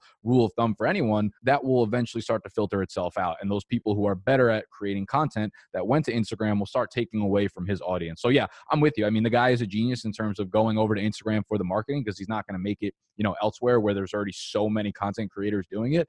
But yeah i mean he's an interesting guy too like and that, that those are the types of people i want to have on here that can think about like i can't wait to have the first person that blew uh, blows up on tiktok on on this interview series to be honest. Well it, it's funny that you mentioned that. So like if i was to hire another person for this company uh, and really try to figure out like what do i need? Like if we had a second producer or a graphics artist and that's all they did that would be hugely beneficial to the show save us a whole lot of time. But if i could find someone who could do that and like hire someone who's like 21 21 or 22 who could have told me like not only about TikTok, but what mm-hmm. TikTok even fucking is, because I still have no idea really. yeah. It's kind of like Vine, I guess. If I had someone who was on like the precipice of all of these new social media things coming out, they could just tell me like, hey, if someone had told me like Snapchat's going to be real big when Snapchat first started, right. or TikTok's going to explode. But don't you think TikTok, that's what right running before, a business is in today's world? Knowing that stuff, because social media is marketing I th- nowadays. I, I think so, but I think that's like the natural extension of the next person that I need. Like once the company gets bigger, hopefully that that is the sort of person that I can hire. Uh, I'm trying to think of it from like, and that's not thinking about it from a content perspective whatsoever. I mean, I would have to design, like, I've tried to do Instagram, but it's a lot the same as my Twitter videos. Like, I'm not creating right. exclusive content to Instagram because I don't really know what I'm doing to tell you right. the truth. Like that is a very like people like mock people with these social media jobs because most of them are like absolute farces. Uh, like if you go yeah. to any sort of corporation, like oh he's the social media guy, some guy's nephew that they hired for the summer, like the CEO's son. There are people that are legitimately good at this stuff and stay on top of the industry industry trends and understand what sort of content goes in what sort of place. And that is very valuable stuff. I, I wish I knew more about it. I tried to learn about it. I'm just too I'm too old. I, I, I just don't get it. No, it's it's not a too old thing. You just have your priorities. Like you understand what the ROI comes from, and you focus your time there. I think there's I, I, think there's a time and place for both things. I mean, you've had so much success and you have a ton of leverage in the platforms that you're on. So it doesn't seem like maybe there's a good investment into those platforms. But yeah, I mean, that's the kind of shit that I'm always trying to experiment with. And I would suggest again for the audience, for the people that haven't made it to the level of where Pat is or trying to get to that level or just starting, you can't be doing the same shit that people are doing now. You have to be looking at the TikToks, the Instagrams, the LinkedIn. Like it's it's just as important to understand the platforms because that's where the audiences are built. Once you have the audience, you could flip that into a business. You could flip that into money. You could flip that into revenue, but you can't do it the other way around. You cannot turn money into an audience. You have to keep your eye out for those kind of things all the time. It's always going to start off weird. Like you're always going to feel weird putting shit out on a new platform. You're always going to feel a little bit vulnerable. Like, oh, no one's watching my shit. I feel weird. It's embarrassing. But like, that's how everybody started. Like everybody started writing on a blog that got zero readers. My first few videos, I'm sure got like two views for the first six months. That's how it all starts. And you have to understand that when you are starting, like the first 10 subscribers you get are going to feel the same as the first, you know, when I hit 10,000 subscribers, when I hit 35,000 subscribers, like that's going to feel the same to you as when you hit 350. When you're starting out, don't look at the people that you're striving to be because you'll get that same high of hitting the benchmarks along the way that are relative to where you're at in the process. Yeah, and just even to pile onto that, consistency and repetition are the two greatest things you can do if you're trying to get into this. No matter what you're trying to do, you like say experiment with different platforms, but don't do it once and like, ah, that didn't really work, then never do it again. Part of the reason that my podcast became popular is because I release shows on the same day at every time, like the same time on the same day of the week, regardless of the season. Like I have shows that come out every day at 5 a.m. Before that, it was three times a week. They used to come out at 1 p.m. on Mondays, Wednesdays, and Fridays. And it was like that for two years. Then I changed the schedule up, but people knew where they could find me. It's not like I released three podcasts in three days, and then nothing for two weeks. That's how you isolate an audience. hundred percent, because they, they have no idea what to expect. And like that's that's the underlying thing there. I, I've come to realize especially with people that I want to bring onto my team to help me out. I appreciate hard work and consistency 10 times more than I appreciate talent and even understanding social media because you could always teach that shit. But at the end of the day, most people will not be able to work and, and grind for a really long period of time. Like you just saying, like, yeah, we did, you know, five shows a week for it was like two years or whatever. You like throwing that out there nonchalantly. That is an unbelievable amount of work to be able to produce that level of content. And most people that get into it, if you told them up front, if we are like, yo, if you did five videos a week, what makes this this so tough is that nothing's promised up front. But if if you were to tell someone like, I want you to do five 45 minute videos a week for the next three years, and I'll guarantee you 30,000 subscribers on YouTube, I think most people would take the deal. The hard part is getting over that initial mental hump of the other thing is like talent is there's hard work and consistency, and I do value that above talent, but there is also a facet to it where it's like you do still have to be good enough, right? There are people that are going to start off and never get a level of success, and it might be through luck, it might be never finding that like first to market niche or platform or whatever. But like at the end of the day, Joe said it last week. He's like, yo, Pat is like the real deal when it comes to being an on air personality. And he'll be working at a TV station soon if he wanted. And there is absolutely a place for people like that. But like, what, what do you think about talent being something that gets you? I almost look at it like a a floor and ceiling play when it comes to fantasy football, right? You have guys who are like have a nice floor, guys who have a nice ceiling. I, I think hard work and consistency will make you uh, can make you a very big player in the content world, but you still have to be a level of good or great to really achieve like a tremendous amount of success. Does that make yeah, any sense? Did I just ramble on for like two hours? No, no, I, I get what you're saying. I don't think you necessarily need to be great, but you need to be differentiated from everyone else. And then you do need to be good at what you do. Like, I just to bring up the example, of the fantasy football counselor again. Just I, I had Joe on my show. I, I, had him on the show too, and like it was okay. fire the entire time. Like, I didn't hmm. agree with one thing that he said, but we were going back and forth, and like we talked after the air. It was like it's all friendly. It's it's yeah. all in good fun, and people give him such a tough time because he has the craziest things to say. But always, I, I watch all his Instagram videos. I'm what the, like, what the fuck is he going to say next? This is great.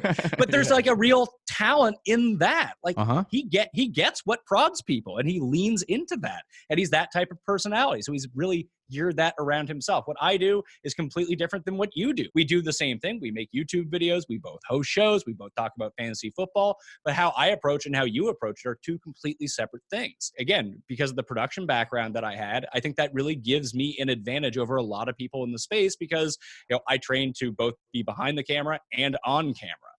I do say um and I say I mean and like a lot, uh-huh. but not to the extent of where it gets so annoying you can't listen to me speak. Like that's another one where I've listened to podcasts before and it's people like stammering the entire time. That even if you do a long soliloquy, you're not stumbling over your words the entire time. You're yeah. actually making a concise point. You're just saying a lot of words to do it. I do exactly the same thing. It's little techniques like that and just having presence. Like I remember one of the first things that the uh, GM of fantasy told me when I was on air, he's like, you know what you should do? Wear really colorful shirts. And I do wear, uh, not right now, but on my show, I wear shirts like you look at it, like, what the hell is that idiot wearing? Mm-hmm. But he said the whole goal, and this was at the time, was this station is going to be watched primarily in sports bars with no sound on. You want to make yourself look that if someone is watching with no sound, be like, what the hell was that guy saying? I got to find out. Animation, throwing your hands up, pointing at the camera, yelling, loud shirts, brightness. Like you don't want to be a dingy guy in a hoodie in the dark in your room. Like people are going, what the hell is that? I love this. This is a, you keep like describing me. You you describe my studio, describe me. I'm in I'm in a actually I'm in a bright yellow hoodie, so I guess it works a little bit. Bright. Um, see, bright. I wear hoodies on the show too, but they're all bright. Okay, that makes sense. Yeah, those are things I definitely I definitely don't really think of. I just kind of get on camera. The other thing with like uh, when you have like such high level of production, people expect it. Like Pat, you you this is not a this is not a bad thing but like you look the same in all of your videos like you're you're very well put together and nicely presented. A lot of the times when i make my videos i'm just like tired and that's the way my personality is going to come off in that video. I'll get on and be like yeah i feel like shit today but here's what we're going to talk about right? And i'll i'll be able to use that in in the sense it's like the energy for that video will be just like my the way I personally feel. And I feel like when the production quality gets there, like they, you know, you put yourself on a pedestal where you can't you can't slack off at all. You can't have days where you look or feel tired because the audience expects some level of energy that's almost unrealistic. Do you ever run into a problem like that? Yeah, all the time. So I think it really depends on your guests. And I do, I actually strategically structure my guest schedule in a way where I think you want to have a certain level of energy for every show. And I try to keep that same level at every show. Now, if I have one guest who is super energetic, then I don't need to be the energy person. I can sit back, I can be relatively calm and let that person kind of go crazy. And if we're talking about trying to get to like level 100 energy, if that guy has 80, I only need to be at a 20. There's a nice balance there. But okay. I have other guests, and this is what I've especially found like when I do the DraftKings show or bring on people from the DFS industry. I've tried to weed out some of like the the bad the worst guests and guy and use guys that are really good. But when I do a DraftKings show, I'm not a great DraftKings player. I love to play. I love to talk about it. I love to talk about the strategy. But the people that I bring on my DraftKings show are like legit pros that win a ton of money doing is. And if you're someone who spends all day on spreadsheets, the chances of you being a really engaging personality on the other end of an internet call right. is going to be pretty low. So those are the shows that I need to bring the energy for. So I can get, so I need to be at the 70 if they're at a 30. If they're at a 10, I need to be at a 90. And sometimes it just doesn't gel that way. So there's that level you have to think about. But like makeup goes a long way. I'm not going to lie to you. I learned how to do that again back in school okay. to do my own makeup. I've, I think I've worn makeup every time on camera from 2012 on, even when I was shooting shitty green screen videos by myself in my awful apartment. I you know I would still put on back then I was putting on a suit jacket because I thought you need to look professional, but I was wearing makeup. My hair was always kempt. I never have any facial hair on the shows. This is just keeping that consistency. You're right. I do kind of strive for that. That if people are tuning into my show, they know what they're getting. They don't necessarily know the content. They might not know the guests, but they know it's going to be me and I'm right. going to look the same. I'm going to sound the same and I'm going to deliver the sort of content that they've come accustomed to. It's not not going to be completely off the rails today, even though it might seem like that from time to time. That's interesting. I guess most of the shows I do are, you know, besides these are pretty much solo shows. Maybe not all of them. I guess I do a, a lot of shows where people come on and maybe that's something i need to kind of think more of in terms of like what the other person's going to bring and what energy i need to bring because normally it's it's just me sitting in front of the camera so i'm like if i'm only at a 20% like that's what the audience is getting today they, they don't have a choice we're not going to pick up the other 80% from someone else because it's just just me and i guess it's worked for me up to this point but maybe that's something i could probably improve upon going forward i do a solo show every friday during football season I, maybe i mix it up like half solo half sometimes i'll have a guest guest where I run through mm-hmm. the injury report, DraftKings ownership for that week, maybe some pivot plays, maybe some like bets that I like. It's just sort of an all in one show, but it's okay. me talking for 45 minutes straight. I've gotten better at it over time because I do think that hosting a show by yourself is like the single biggest challenge that you can do in this industry. It's just weird, especially mm-hmm. when you first start doing it. You never know when to pause. And that was always my biggest problem. Like mm-hmm. I barely pause as it is, but when I'm doing a show by myself,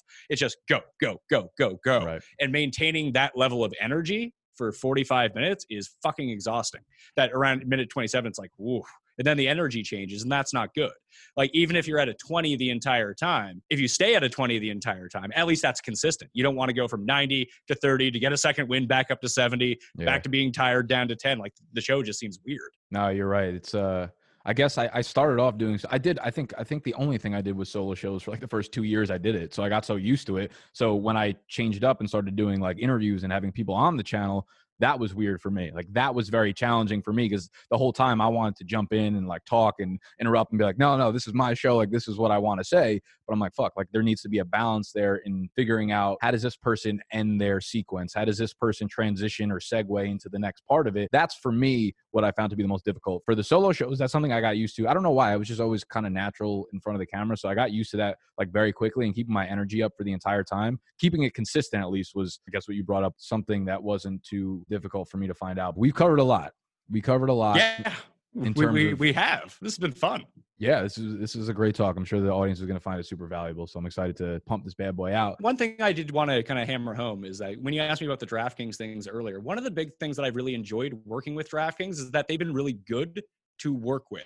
And I think that a lot of people have bad experiences if they go to a bigger place uh, or a larger company that they just get bogged down in you have to do this. Like i remember when i first started they were like oh yeah we need to have like a meeting every day uh, for half an hour like monday through friday. Jeez. and then like after two weeks it was like look you hired me to do the product. Can you just let me do the product? And they were like okay that's basically what they do. If i need anything they reach out like i reach out to them they get back to me right away. If they need something from me know, they just shoot me a text be like yeah i can do that for you no problem. I'll do that later today. But the ability that they've given me as a part of our partnership to work sort of as a, i'm in a different country. I, i'm in a office with one other person like our efficiency level is off the charts compared to somewhere where even when I was at fantasy we had 35 people in the office. Like it has to go through so many rungs. They've been so good to just kind of let the talent like you hired me for my expertise in this one right. thing. You want me to talk about sports. Don't feed me what I should be talking about. I know what to talk about. This is what I do. And they've been so good about that that I feel like I lucked out with finding a business partner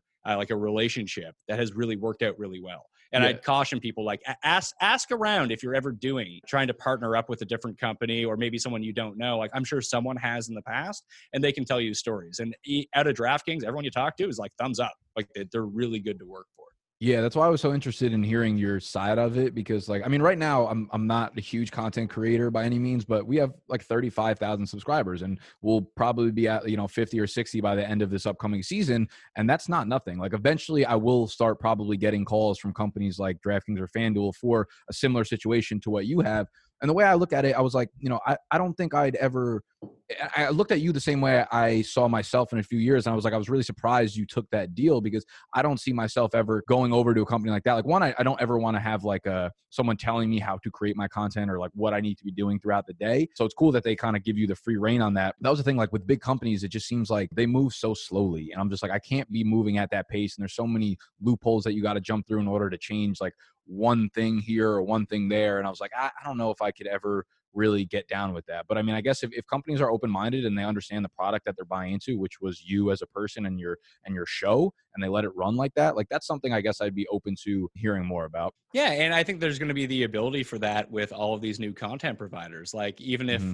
if for whatever reason, like I'm not with DraftKings this time next year, or even if we just change up our deal a little bit, and all of a sudden the Pat Mayo experience lives on the Mayo Media YouTube page Right. Uh, but it's the Pat Mayo experience brought to you by DraftKings. That on my show, you know, I don't talk about FanDuel. I don't talk about anything else. I only talk about DraftKings. It's the same show, but instead of owning the content, they're just the title sponsor of it. Outside of fantasy sports, I mean, it seems like you've got a lot going on. Like you're very interested in the production and the business side of things. Are there any projects that you might be working on now or that you could see yourself working on within the next you know two five ten years that you're very passionate about that kind of have no resemblance to what you're doing now maybe maybe they're you know kind of intertwined in some way or another, but some kind of passion that, you know, people would be like, oh, wow, that's really interesting that Pat's doing that. I never would have thought he would kind of, you know, chase that passion. You have anything like that going on? I do. Uh, most of it's all in the outline phase right now. Like I'm, I'm going to have to eventually dial back on the show a little bit to accomplish some of my other goals, but expanding the business, I kind of want to get into buying, buying real estate. Okay. Um, that seems somewhat fun, or at least trying to find different avenues to diversify. My biggest problem with a with this job and it's always the fear that i have that even though i'm doing well right now that it feels like tomorrow this industry could be gone. I don't know why i feel that way because that's not like the reality that exists but i always prepare like this is the last job I'm ever going to have. Like, what the hell am I going to do if this goes away? So I try to look at different business ventures that way. So that, that stuff sort of intrigues me. So do I want to get into this? Do I want to get into that? So I have to take time to research it and plan. I'm married. I have a kid. I have another one on the way. My priorities have changed. I can't just leave Toronto, move to the States, go live in Manhattan for like no money uh, and try to create YouTube channels anymore. Like I have a family to look out for my floor for everything needs to be a whole lot higher. I can't just I can't take a risk on something tomorrow that can go completely up in the air, which is good and bad in a way. It, it, makes me sort of a more responsible person. But the reason that I have the job now is because I risked I had nothing to lose, so I was able to risk everything to to get into this business in the first place. Like if I failed, like well, I'm exactly where I was, no big deal like losing everything now i have a lot to lose in terms of like my personal life uh, so i need to be able to make decisions that way but i think there's just a lot of non-sport stuff that I want to do, and I'll probably pursue that maybe sometime in the new year, maybe it's two years. But I do think that if I'm able to not necessarily branch out diversity wise in terms of what I do business, like in terms of business, if I can do that in terms of content where I'm not Pat only the sports guy, mm-hmm. uh, and people see that on my show. Like I don't always do sports; I do a lot of pop culture stuff. I do a lot of regular talk show type stuff. That I think I can try to branch that out a little bit, but it's not something that I want to do for once a month kind of thing. Like if it's something I'm going to do, I need to figure out a proper schedule and how that actually integrates with what I'm doing day to day. And then all of a sudden, maybe I have two verticals that, hey, this one's actually doing a whole lot better. It was almost like if I do the two hour show and the seven minute show, can those coexist? How does that work? It's something I would like to figure out before doing it once and being like, well, I don't know if this is working. yeah, I got you. It's funny that you say like you know, uh, what if our industry like goes away tomorrow? I mean, like we're in an industry where that's like, I mean, it's not likely, but among other industries, like you have gambling becoming like illegal again. You never know what's going to happen on the legal side of things. You have the NFLPA like dealing with these possible holdouts or lockouts or whatever. It's never going to happen, of course, because the owners will lose out on too much money. But we have a lot of random avenues where like fantasy football or DFS or whatever gambling could go away. So it's something that's definitely like I've thought about before, but never thought about to the point where I'm like, ah, what am I going to do? It's more like, oh shit, I'm fucked if that happens. I'm not going to think of a plan behind it. But I feel like, you know, it's smart to be thinking that way. And you have a lot of skills outside of just, you know, being a content creator that I, I honestly thought you were going to say like write a write a screenplay or direct a movie or something like that. That is why I got into this business to begin with. I want to be a writer director. Uh, turns out I don't have that skill set. I think Mike Leone kind of hit me with this when I first started from DailyRoto. That you know, he's like the, the biggest skill that you can have in daily fantasy or in most things is just know what you don't know and know the people that know what you don't know and just listen to them or become friends with them. And then you can mm-hmm. really expand your knowledge base. And I think that self assessment and knowing what skills you have that are good. And there are so many people that try to overreach. Like, I want to do this and I want to do that. It's like I tried to do basketball once. I was like, I don't know anything about basketball. Like, what am I doing here? Uh-huh. Like, I could host a show about basketball if I only had to ask people questions, but my show doesn't work like that. Like, I'm a host and I'm an analyst, and I have other analysts on, and I argue with them. It's you know the first take esque model, not as quite as yelly, but you know there's no moderator. I'm both the moderator and one of the people yelling at each other. Uh, if I have if I try to do something about a sport I don't know or a topic I don't know, it's it's going to put me in a pretty shitty position for the shows that I try to do. But I think the content creation is going to be around for a while. That's why I want to try to right. tackle some of these other avenues, whether it be TikTok or whatever's next after TikTok, mm-hmm. and maybe try to exploit one of those and try to do content in a different way, or try to do things like you know, a documentary series. Like that's something now that has more interest to me than writing a screenplay and directing a movie. Is you know, can I, especially with all the Netflix money or the Amazon Prime money that's out there, that if I can come up with a good idea, I know the production behind it. If I can structure a story the right way, you know, I know how to edit. I know people who know how to edit and put together television. Could I do a six-part documentary series? I think so. I just don't have any good ideas. I, th- I think you should just make a movie and upload it onto the DraftKings YouTube page one day and see what they say. There you go. You have your audience. You have a platform for it. You could do like a behind the scenes doc. You should uh, get the the six or eight biggest content creators in our space and do like a documentary behind the scenes, not an interview series, but like travel and see how they do their content creation behind it. I think that would be a pretty interesting series to actually put on the on the DraftKings YouTube. Plus, it gives the yeah. audience a, a, bit more background of who you are, like personally, because obviously those those interactions where you get like the more like vlog style of uh, of video is, I think, like super valuable to the audience. Build that loyalty and that and that that personal touch with you. So that's a, a a decent idea. I don't know if DraftKings would ever let you do that, but well, I, I don't know. You how about you cut this out of the show and I'll go pitch it to DraftKings. I'll give you a five percent finder's fee on this idea. I'm in. I'm I'm gonna put it in the show, but I also want that five percent. All right. So two more random questions. Best purchase you've made under a hundred dollars. Can it be at a hundred dollars exactly? Um, we'll we'll say you used the coupon. Yeah, go. Yeah, uh, I put a hundred dollars on Danny Willett to win the Masters four years ago, and it paid for half my wedding. Jesus Christ, what was the odds on it? 150 to 1. Woo! God damn. Okay. Well, I guess uh, that works, and it's probably better hundred dollars spent than most of the people that have come on here. Everyone's always got like a weird apparel. There's, there was like mittens. There was like a type of pants. This guy's over here turning fucking hundred dollars into fifteen grand. I love it. All right. So bold prediction for the fantasy football, or it could be fantasy sports industry as a whole over the next one, three, five, ten years. I will say my prediction for the fantasy football industry is that season long will continue to be large and be this net, but the entire industry will push people towards gambling. Okay, I could see that. I'm, I'm pissed about it, but it's 100% going to happen. You, eh, like, you pissed about it? Like, you don't gamble? Like, gambling's fun.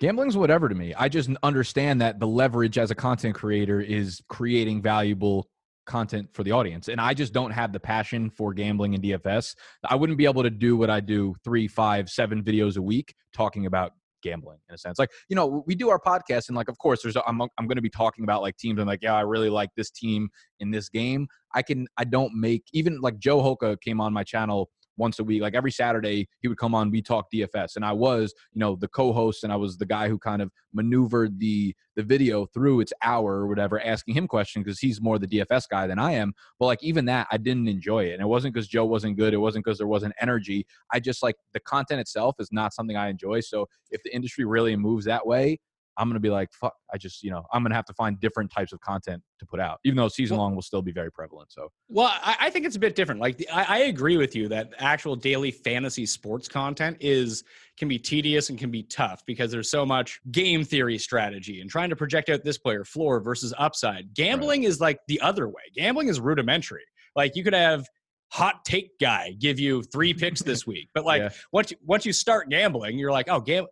And that's the thing that people are finding is that yeah, season long fantasy football is fun, but like I'm sure that it's the same thing with you as it is with me. You know, week one, I'm doing great business. By week 14, like business yeah. isn't as booming anymore uh, in yeah. terms of views and downloads. You know it doesn't go away?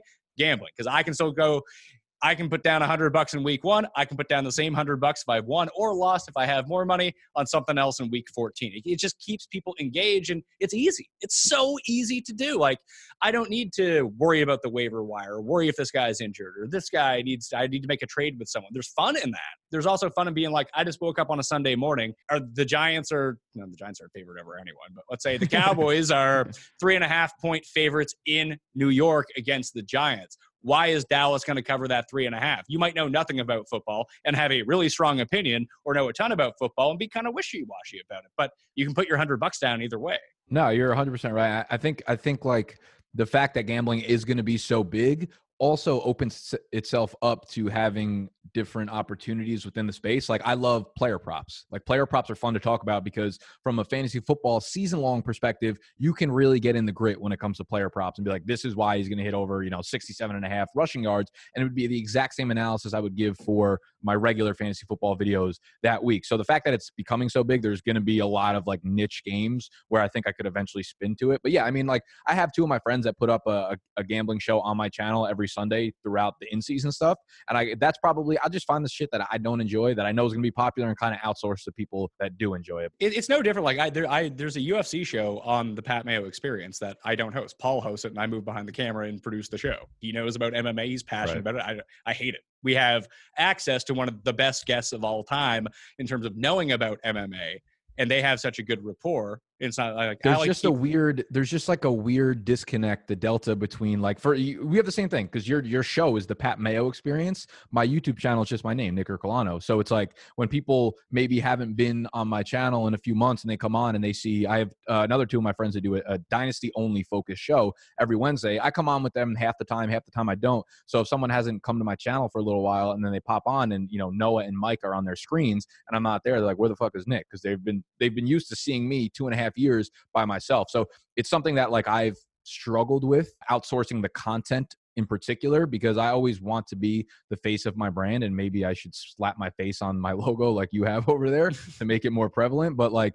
it's just uh it's a weird thing to have your you know your name in the brand itself and to have it so focused on who you are and your face in particular and then have it outsourcing to other people you know like you've dealt with the same thing I have in a sense Oh, absolutely. And then eventually you have enough trust in your audience. Like right if it's out, if it's outsourcing UFC to people that are better than me or outsourcing Yeah. like even like I've had uh, Meanie and Gary and on to do baseball shows for me because I don't give a shit about baseball anymore. I don't even follow it. Uh, why would anyone want to hear from me? So when you come to the channel and you come to the Pat Mayo experience, you're going to hear my take on the stuff that I know about. And then eventually, where I've been doing this so long, people trust me to tell them like, hey, you want to hear from these two guys Right. talking about this, and Right. then they'll tune into that too. yeah it's like also your responsibility pretty much as a leader to make sure that you're putting you know the right people in the right place to give them that information so you're again kind of acting as like a middleman to make sure that the audience gets the value that they're wanting whether it's dynasty football or or ufc or whatever and you're putting those guys in the right place to to do so so it's like naturally weaving them in like the the guy that does the dynasty for me I had slowly started like ramping him up, and he did a season long video with me for the whole last summer. So by the time I was like, "Yo, do this show by yourself or with one other person or whatever," you know, the entire audience um, was familiar with him, so they didn't have problems with him. But it's just like a, it's just something that I've I've noticed I've dealt with, and since you kind of have a very similar setup to me, it was just like, oh, you know, we kind of relate on that point. And it works twofold as well. Like those shows end up being really good because they're different than my Right. shows, and they cover different topics that they bring in their own audience, and then people that they bring in and be like, "Hey, what are these other shows that are on this channel with this other guy? Let's watch it that way." Like people come in, point. people come out, and it's a good way to like whether it be you know the YouTube algorithm and the YouTube searching. The fact that I have more stuff going on that like if people don't give a shit about fantasy football and they only give a shit about fantasy baseball, if I have no fantasy baseball on my channel, no one's ever going to find me. But if I do have fantasy baseball shows, they'll find my show hosted by two other people and be like, hey, and maybe I want to get into MMA. Maybe I want to get into golf. Let me click on this one and see what it's all about. Like you do find audience and grow your audience that way as well. No, it's an interesting point. It's just something that you you think about a lot. You should not struggle with, but it's you know diversifying the content is something that it, it happens gradually over time, and you've done a fantastic job of doing it. Something that I'm leaning into a little bit more and more as I as I progress. But this conversation was super super valuable, especially on a personal level for me because you've done a lot of the things that I hope to do in the coming years. So, uh, Pat, thank you so much for for coming on and just kind of sharing the knowledge with the audience as well as myself. I know they're going to find a ton of value in it. So, where can they find you? I'm sure it's been linked down below your video this entire time, anyways, but everything will be linked in the description that Pat has going on. So, any parting words for the audience?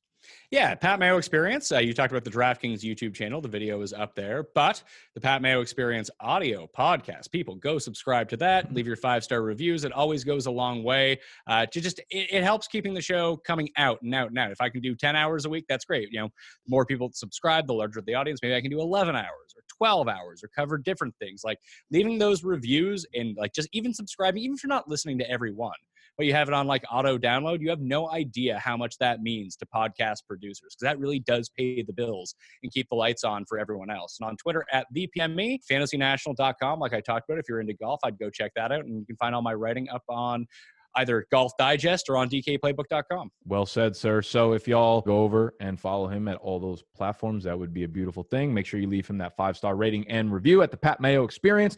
Make sure you slam that thumbs up button if you enjoyed the video. If you found this valuable, informational, just share it with people that would also find it that as well. So thank y'all for joining us. If you stuck around for this long, we got nothing but love for you, and we will see you on next week's video. Thank you again, Pat, and uh, it's been a pleasure. Thanks, Nick.